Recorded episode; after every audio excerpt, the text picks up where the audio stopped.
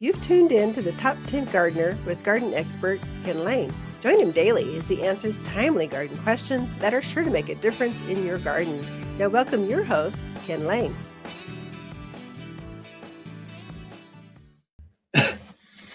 And we are back with Lisa Watters Lain in the studio. She comes each week and just shares her garden perspective, what she's seeing, what what flowers are tickling her fancy.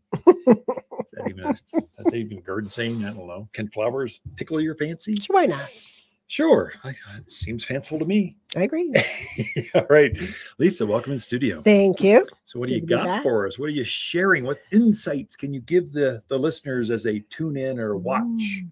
So it's it's it's here. It's happening. Trucks have arrived. Oh yeah, the plants are coming. They're in, they're So, in rotation, man. They're coming like crazy. the last few weeks were like trucks are coming, they're coming, and now it's like they're here. Yeah. So we've finally gotten some trucks of new spring stuff in, uh, which is always fun and exciting. Um, and then one of the plant, I brought some nice samples for those that are watching. Um, get to see some samples of some Lenten roses or hellebores yeah, uh, which are actually a great perennial for here. Um, it's a nice little, um, gets maybe one to two foot tall maximum. below, below knee high. yeah. yeah. Um, they do like a little bit of a shadier spot, especially in the, the heat of the summer, but they're actually an evergreen perennial, which is very unusual for around here.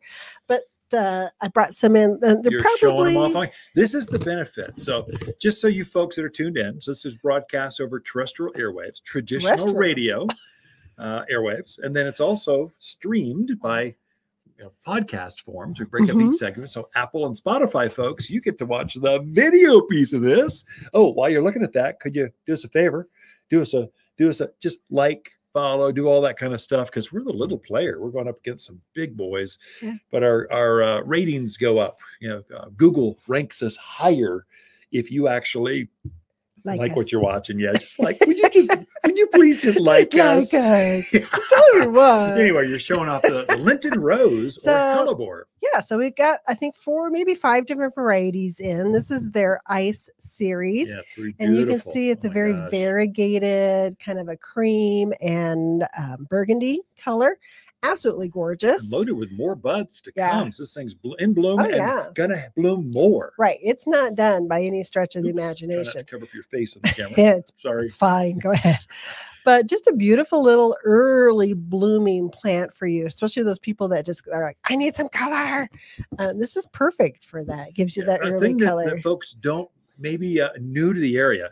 So if you're new to gardening, so this is a winter crop. We Mm-hmm. don't have these in the spring and summer season. Right. They come late winter, very early spring because they bloom very early. And if Mhm, snow gets on this, it doesn't care. It blooms longer. mhm. It loves the cold. We had a winter blooming jasmine in bloom in our house yeah. where we were dusting the snow off this last week and underneath it's in it's in bloom it's loving Yeah. winter bloomers love this kind of weather that we have So this gets down to negative 20, yeah which if ever gets down to negative 20, I'm moving. never seen that yeah as soon as we do so that yes, it can it can take the cold and keep on going. So that's a real pretty color. This one is a really nice dark merlot color. Hardly shows up. It's so dark on there, but you can kind of see the i would call that center. black it's beautiful They, wow they call it merlot. okay But isn't that pretty?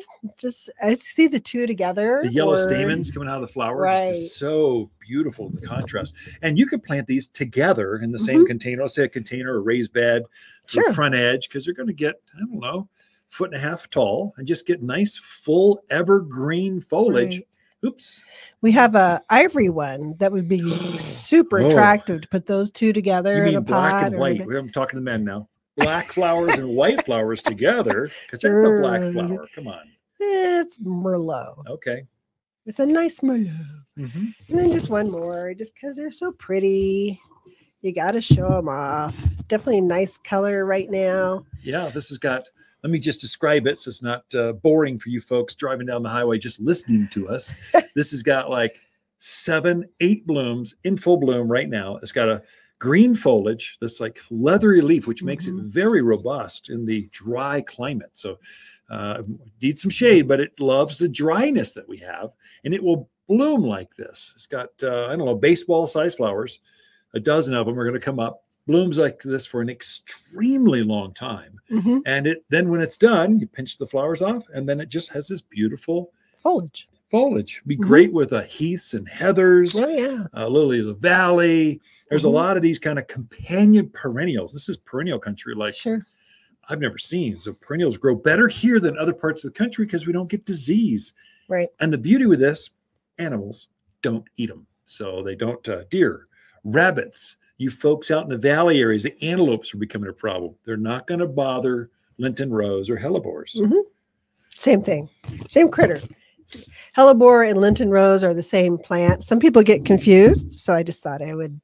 Hellebore Cleared that up. botanical, and the common name is Lenten rose. And sometimes we call it Lenten rose hellebore, just to include it all in there. So it's just this, I would say that's, I would say February's companion plants, one of the key plants of February. Mhm. And you'll see them now through, as soon as this crop's done, maybe middle of March, you won't see them again Even if till that next year. long. Yeah. So I They're would say if it's something you're interested in, it's definitely one you want to check out.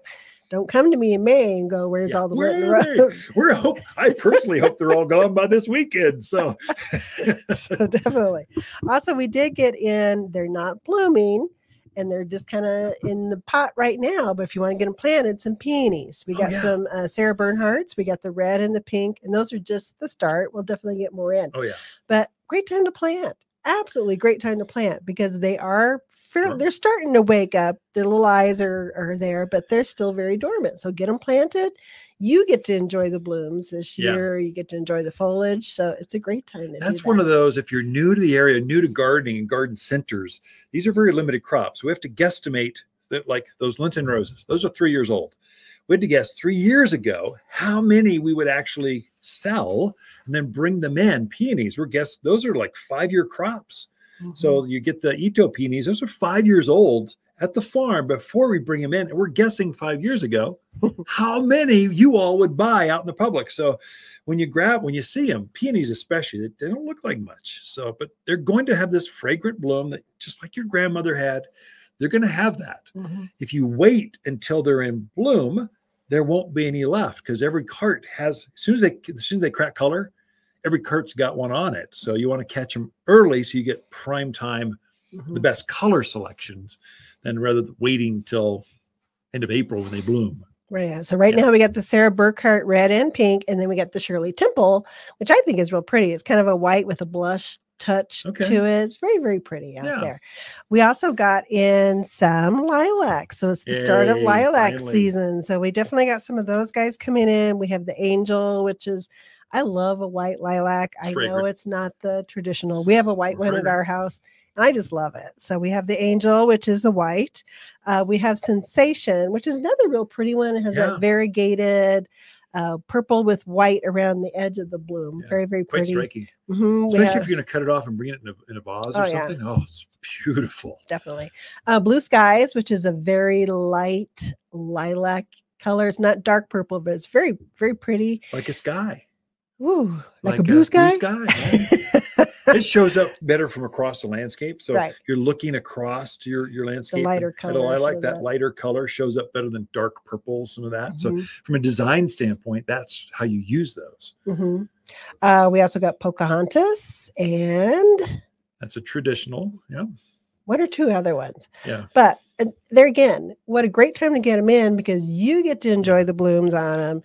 Your neighbors get to enjoy your blooms on them, and you're not looking at somebody else's going, "Oh, I need a one now." lilac. I should go plant one." Uh, we also got a couple of different magnolias. In. Oh, that's neat. um, the Elizabeth, what they think is yellow, and I forget the other one, but I'm pretty sure it's pink. Lens. Rosemary. Oh, gotcha. So we got those two lists. So those are ones that bloom in the spring. Um, they bloom before they put their leaves on. So they're gorgeous when they're blooming. And then when they're done blooming, they put their leaves on and you enjoy them for the rest So of the season. there's two types of, of magnolias. You southern folks, you think there's only a southern magnolia. It's got to be an evergreen with a white saucer shaped flowers. Actually, the prettier ones, the hardier ones are deciduous. That is, they lose their leaves in the winter. Then they get the bright flowers, much, much, much more fragrant than the traditional southern magnolias. Mhm. So you've got both. And and again, those are more animal resistive than some of your others. If you're in that Mhm. wildland interface, you've got deer going through there. I don't know about elk. but deer that keep javelina is not going to bother them. Right. Personal experience. So with that, we're out of time. I know you got a whole list of plants that It's are here, but they'll have to come in and just come in. yeah. When the snow clears, just come and visit and get your garden fix. Ken and Lisa Lain, the Mountain Gardeners. Be right back. Watters garden companions of February are peony, Calgary carpet juniper, pinion pines, and lily of the valley. Lily of the Valley is a gorgeous shrub that loves growing in the summer shade. This bold evergreen delights with dramatic, fiery growth in spring.